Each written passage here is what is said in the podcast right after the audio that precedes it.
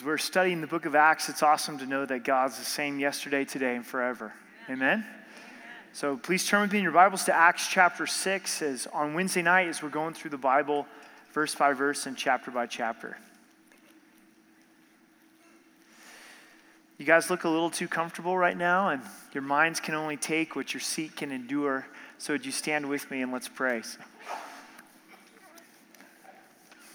Father, we thank you so much for working in Santa's life and bringing her to salvation. And we thank you that you're greater than the kingdom of darkness. We pray you'd bless her tonight in the Ugandan church. Thank you for allowing us to be able to play a part in what you're doing there in Uganda. God, as we open up your word tonight, we want to be just open pages where we want those hearts of fertile soil for you to plant your word. So would you bless this time through the power of your spirit in Jesus' name? Amen. You can have a seat. Churches split sometimes for some very unusual reasons. This comes from the 1890s from Mayfield, Kentucky. Small church, there was two deacons that provided the leadership and they were always arguing with each other. On one particular day, that this one deacon decides that he was going to put a wooden peg in the back of the church. So as the pastor came in, he had a place to hang up his hat.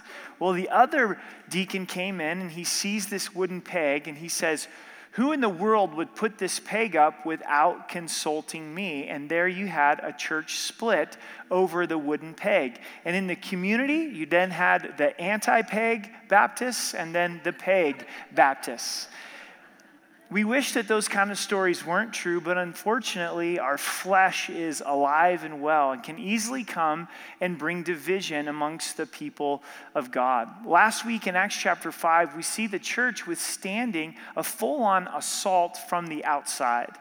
The apostles are arrested, they're beaten, but yet they continue steadfast in the midst of that opposition. I want to suggest to you that that's not the biggest source of opposition that we face. It's chapter six, and it's the opposition that comes from within.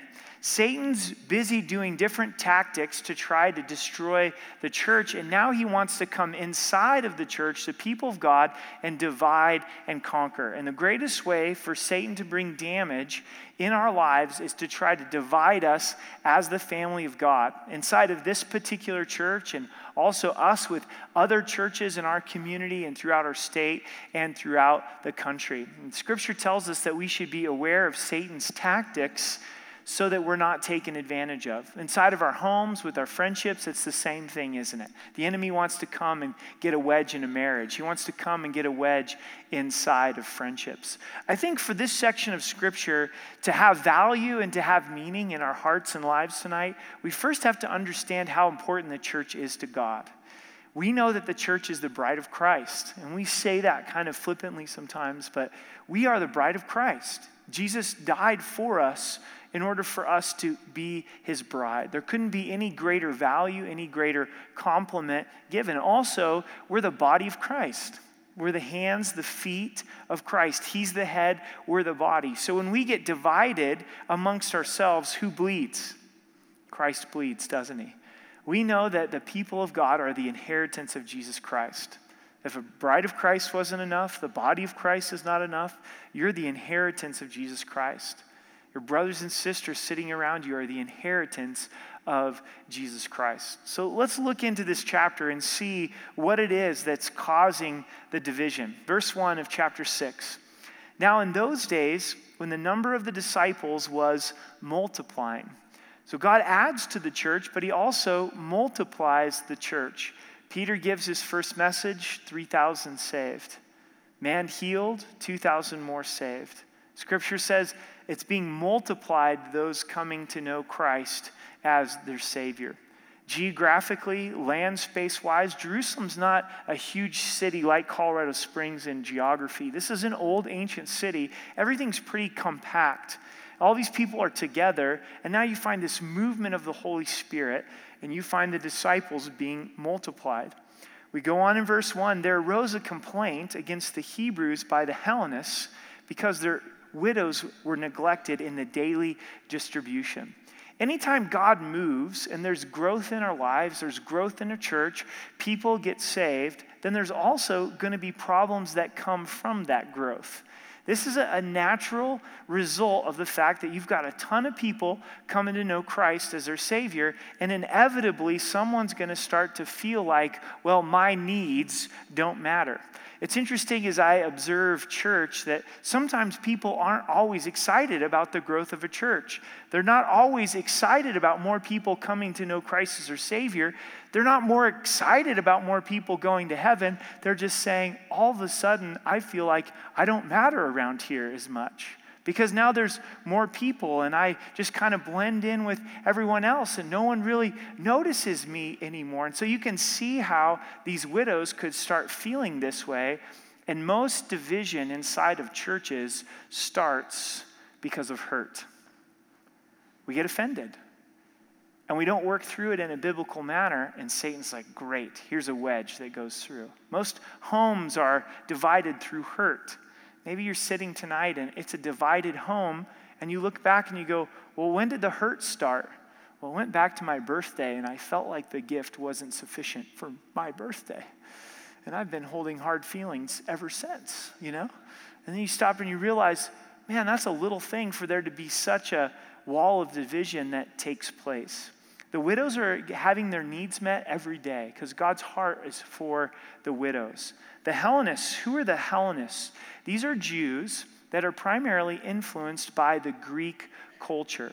Many times the Jews would go to other countries, these Greek cultures, and they would live, and then they would come back to Israel, Zionists, if you would. And some of these widows wouldn't speak Hebrew at all as they grew up in these Greek cultures, but they were ethnically Hebrew. And there was this huge division and this huge prejudice that happened from Hebrews. I've spent all my life in Israel. And then you have your Hellenists who ethnically are Hebrew, but you spent the majority of your life outside of Israel. These two groups would not hang out together until Pentecost when God birthed the church. God's still doing that. I doubt that all of us would be gathered together tonight if it wasn't for the work of the Holy Spirit in our lives and the work of Christ in our lives. But sometimes those old prejudices, they die hard, don't they? So these Hellenists, they start to feel like we're getting left out on purpose, which may or may not have been the case. Most likely, it wasn't on purpose. It's the fact that you've got so many people. And so, one day, two days, some ladies don't get some food and they start to get offended and they go, Well, it's because I'm a Hellenist. It's because I'm not a, a Hebrew.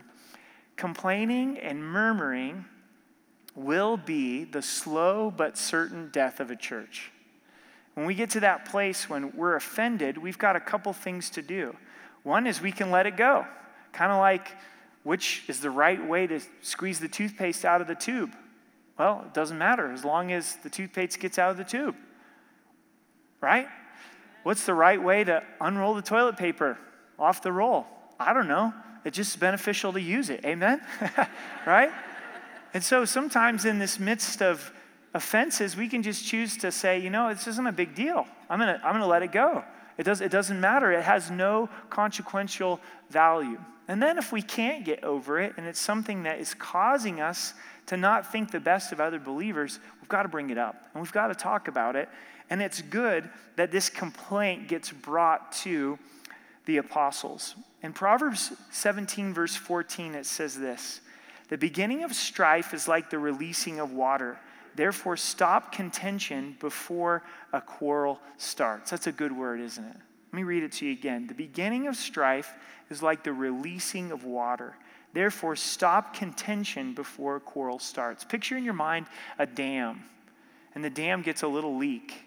And if that leak doesn't get fixed, you're going to have a lot of rushing water. And it's the same way with the quarrel. It's just beginning. The strife is just beginning to happen in our homes and in, in our relationships. And that's the time to run and make sure that we try to find peace so that we don't have all of the water rush out. Verse 2 Then the 12 summoned the multitude of the disciples and said, This is good biblical leadership. Is the disciples, the apostles, they listen to the complaint and they say, We need to deal with this. They don't just put it under the carpet and allow it to fester. And there's other times in Scripture where we see the same thing happening. Nehemiah had the mission to build the wall around Jerusalem. And they had the assault from without, from the enemies of God, but then there was fighting from within. There was people getting taken advantage of. Some people didn't have money, some other people did have money. Those that were the haves loaned money to the have nots with high interest rates. Well, the law had said, don't have usury or interest against your, your own people. And if Nehemiah would have just said, well, they'll work it out eventually, that would have caused the ruin of the work of God. And Nehemiah, in his wisdom, he says, you know what? We need to go towards this. We need to move towards it, not away from it, to make this issue right. And it's the same thing that happens with these leaders in the early church. And I think what we see in the church, we can also model in our homes. If there's the beginning of division in our homes, beginning of division in our friendships, beginning of division in our church, then we want to go to it sooner than later and see the Lord bring about a solution.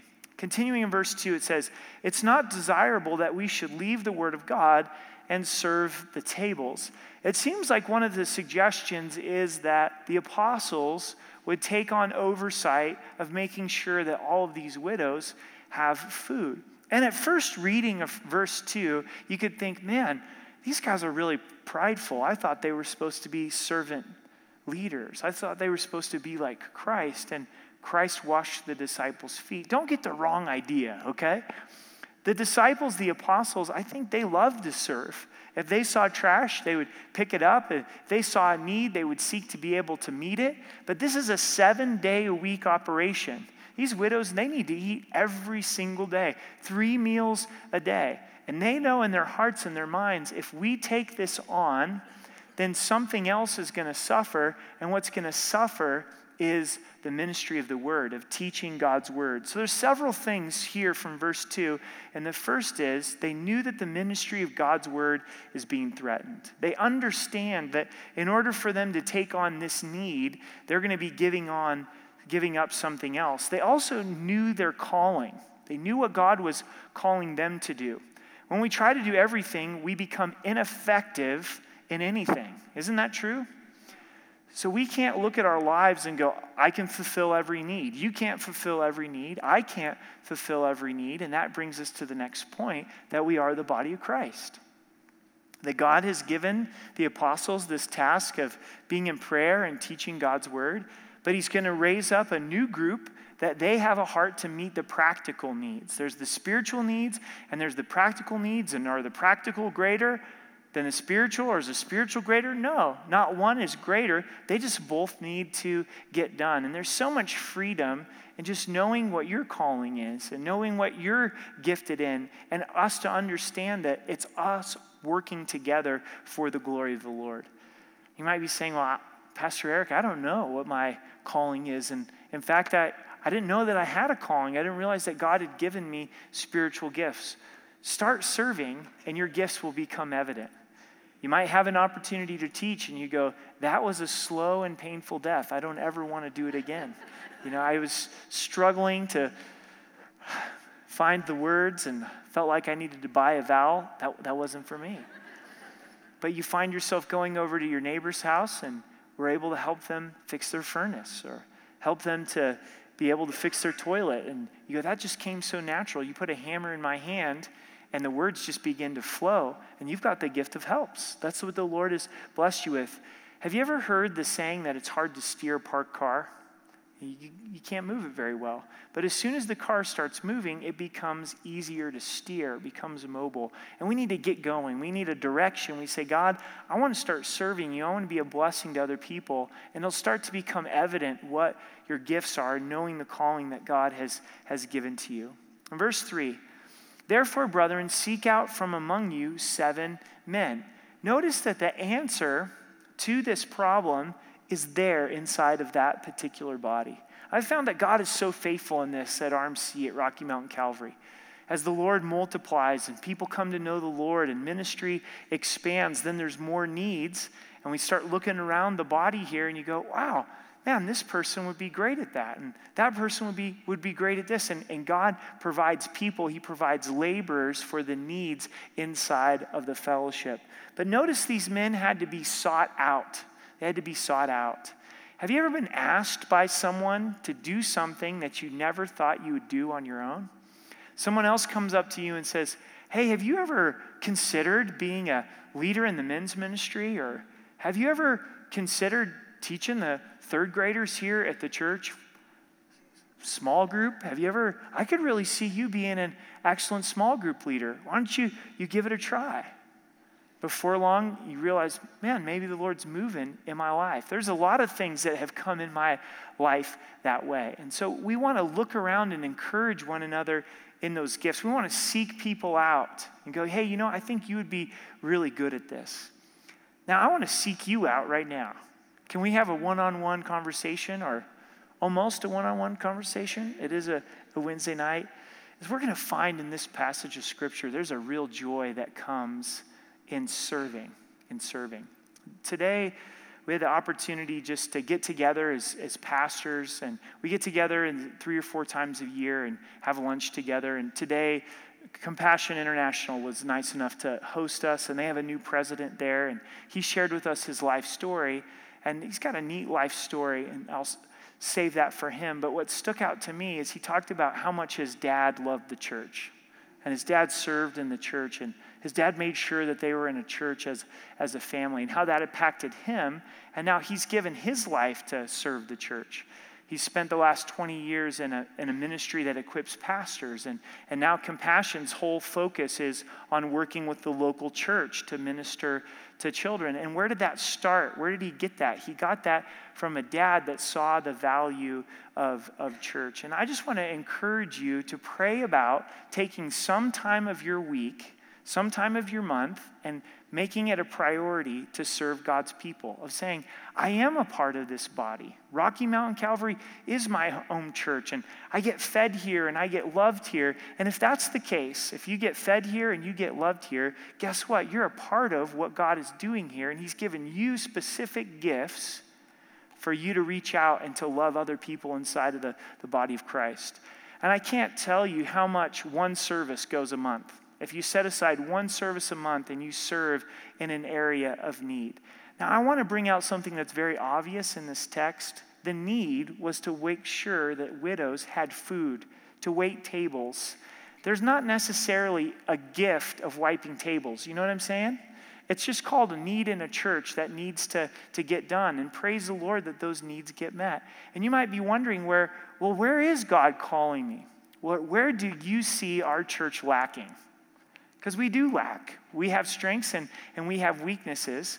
That's probably where God is calling you to fill in the gap. Amen? If something really stirs you and you go, man, they, they just need more small groups, then the Lord's probably calling you to be a small groups leader, you know? If you come and tell me, hey, we need more small groups, I'm going to say, God's calling you to open up your home. Sure sounds like it, doesn't it? If you go into the restrooms, it very rarely ever happens here. Donnie does a great job, but you just happen to notice the restrooms are a little bit dirty. Thousands of people use these restrooms weekly. There's things that happen during the day, and well, guess what? The Lord may be calling you to come alongside Donnie and help him clean the restrooms. I think you get the idea. It's where you see the need and the need that God is bringing out to you. Maybe it's in your neighborhood and you see a need inside of your neighborhood, that's the Holy Spirit.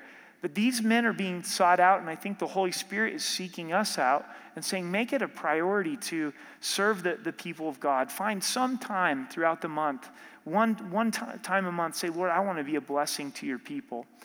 Continuing in verse 3 of good reputation, full of the Holy Spirit and wisdom, whom we may appoint over this business to wait tables to make sure that widows get food, all you really need is to be able to take in oxygen, to have a heart that's beating. But that's not what God says. These seven men were to have a good reputation. They were to have a good witness in the community and in the church. They were to be full of the Spirit and of wisdom because any task inside of the body of Christ, it's, it's a worthwhile task. And God does desire that we would walk in a way that honors Him. As I was reading this the af- this afternoon, it said, full of the Holy Spirit and wisdom. And I wrote down in my notes, what am I full of? What am I full of? And what are you full of tonight? Is it pride? Is it a- anger? Is it arrogance? Is it covetousness? Is it greed? Is it lust? And of these men, they were full of the Holy Spirit and wisdom. And don't you like the balance of the two? They were spiritual men, but also practical men, Holy Spirit and wisdom. And they were to oversee this, they were to be over, appointed over this business. So people knew to go to these seven men when it came to the widow's food. Verse 4 But we will give ourselves continually to prayer and to the ministry of the word. So, this again goes back to the calling of the apostles. They didn't mind waiting tables, but they knew what they were supposed to do. They were to be in prayer and they were to be ministering the word. And this word ministering, it means serving. They're to be serving in the capacity of bringing God's word. The health of pastors is something that you research and it's heartbreaking. Each year in the United States, 18,000 pastors are resigning 18,000 pastors are resigning. Most men that go to Bible college or seminary will only pastor for five years, and they'll be out of, of the ministry. I appreciate your prayers. Why is that? Uh, don't you think that's a worthwhile question to be asking? Why is there infidelity? Why is there financial mismanagement? And why is there burnout and, and rust out and all the different things inside of the pastorate? I think it may be that sometimes we as pastors, we forget what our primary calling is. Our primary calling is not to run church staffs.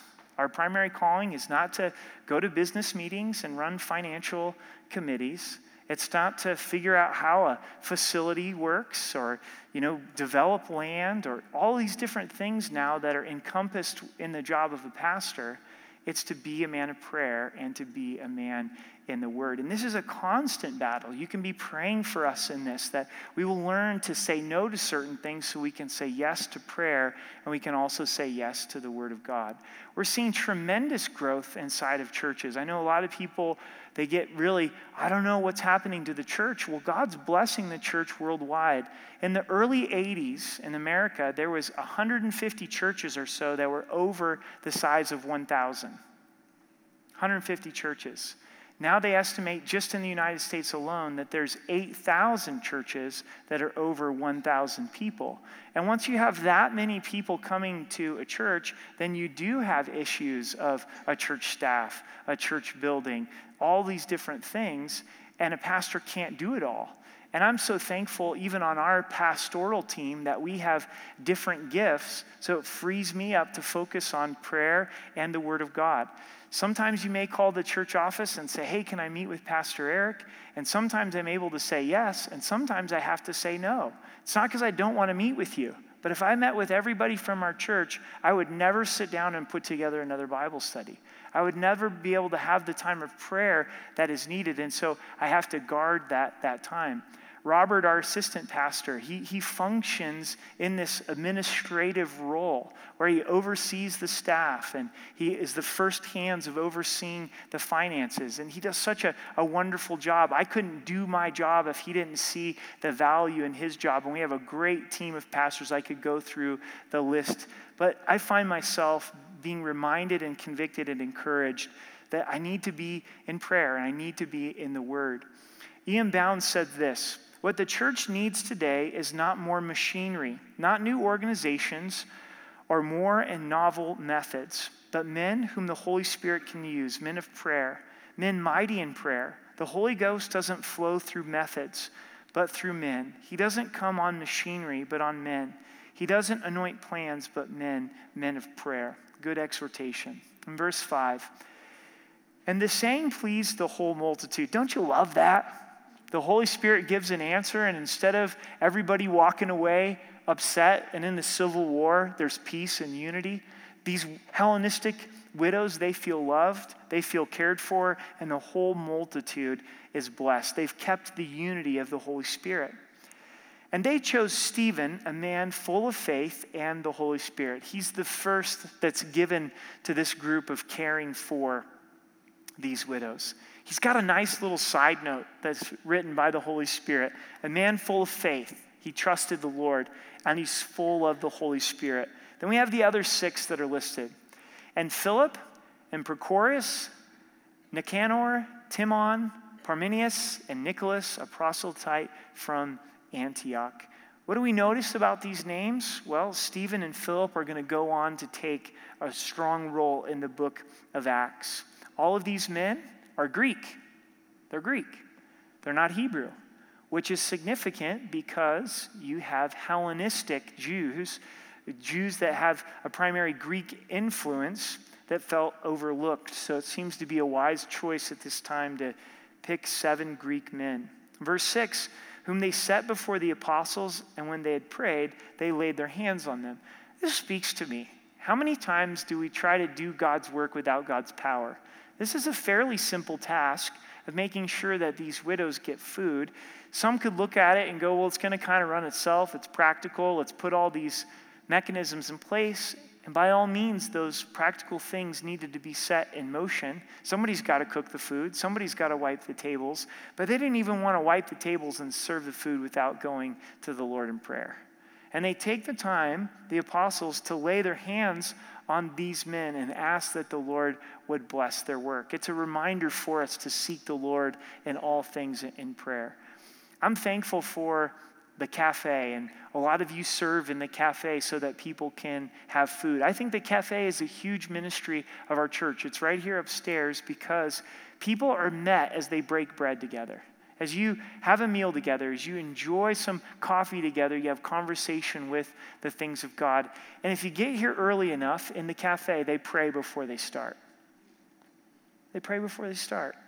You know, the ushers do a, great job for us here and the security team. And you come in and the lights are on and the temperature's nice. And after the service is over, they go through and they make sure that there's no trash and empty out, out the trash. And you know, the ushers, before they start every service, they pray. They get together in a circle. The men and women, they pray that the Lord would help them and, and bless them in that. Prayer, even in the practical things.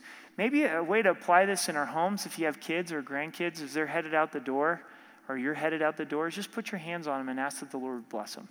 Bless their school day and everything that they're going they're going to go through. Verse 7, it says, The word of God spread. The word of God spread.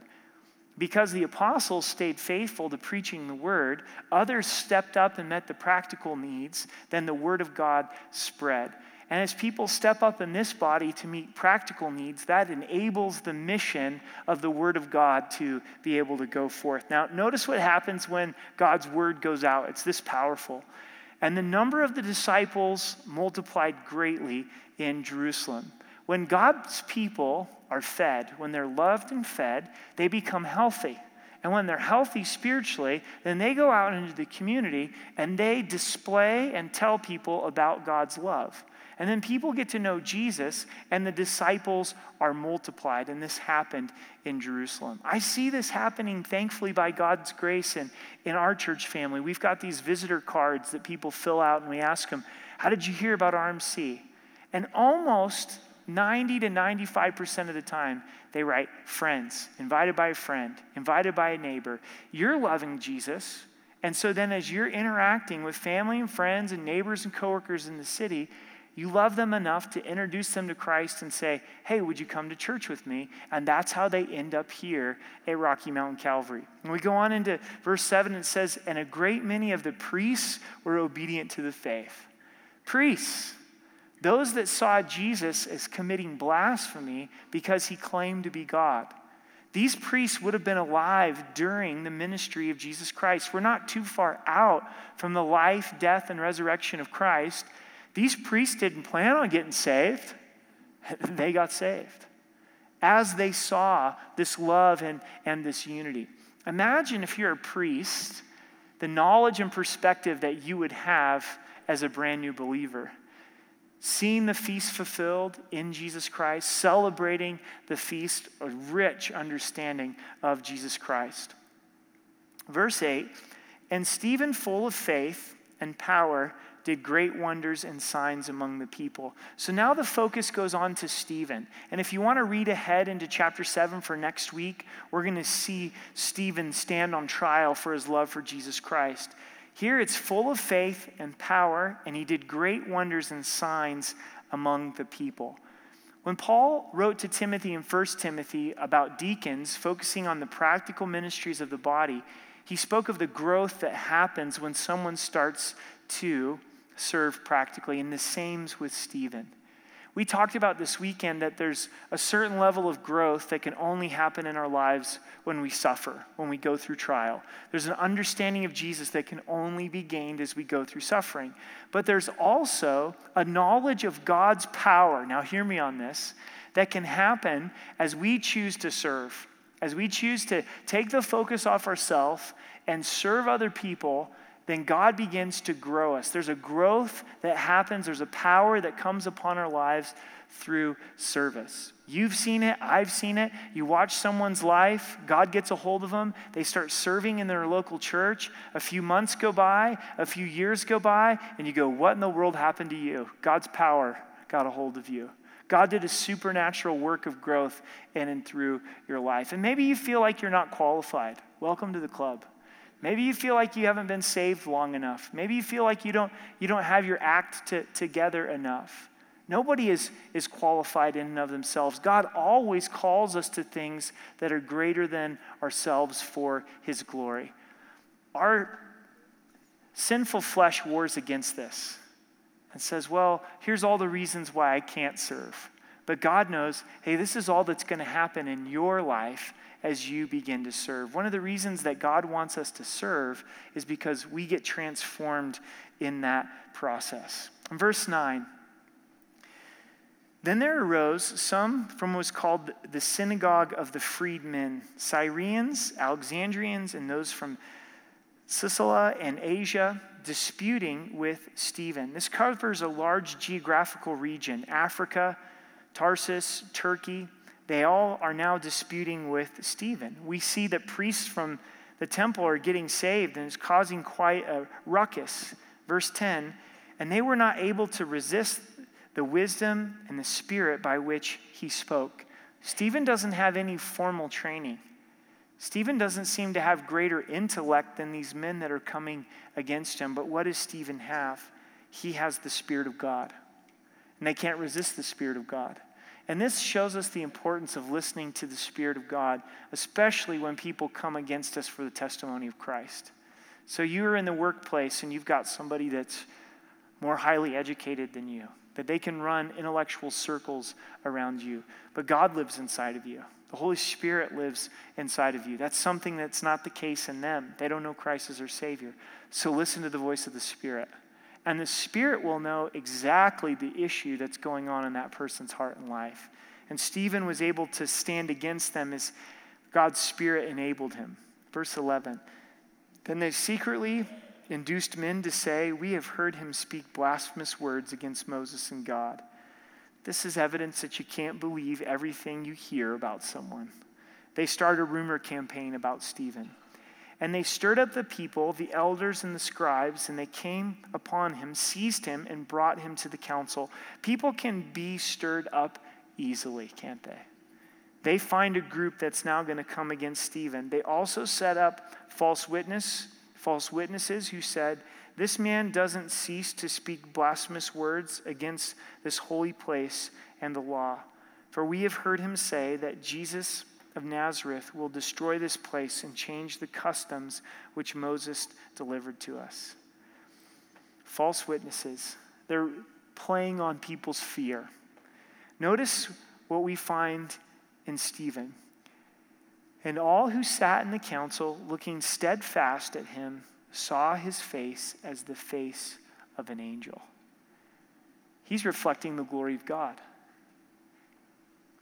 He's got the Mo glow going on, is what I call it. You're saying, what? The Mo glow? Is that kind of some glow stick that they sell at the dollar store? No, it's Moses from the Old Testament. As he beheld the glory of God, his face shone. But we find that Moses' glory, it would fade, so he had to put a veil over his face. When we try to put ourselves in Stephen's shoes, it's very aggravating and frustrating when people say stuff about us that's not true especially if the price tag is your life. By the end of chapter 7, he's going to be stoned, he's going to be killed, he's going to die because of this false witness. And he's not reflecting hatred, he's not reflecting horror. Oh no, they're going to kill me, they're going to take my life. He's reflecting the glory of God because he's beholding the glory of God. If someone's coming against you, if they're running their own personal campaign to slur you in the mud, run you under the bus, don't focus on them. Focus on the glory of God.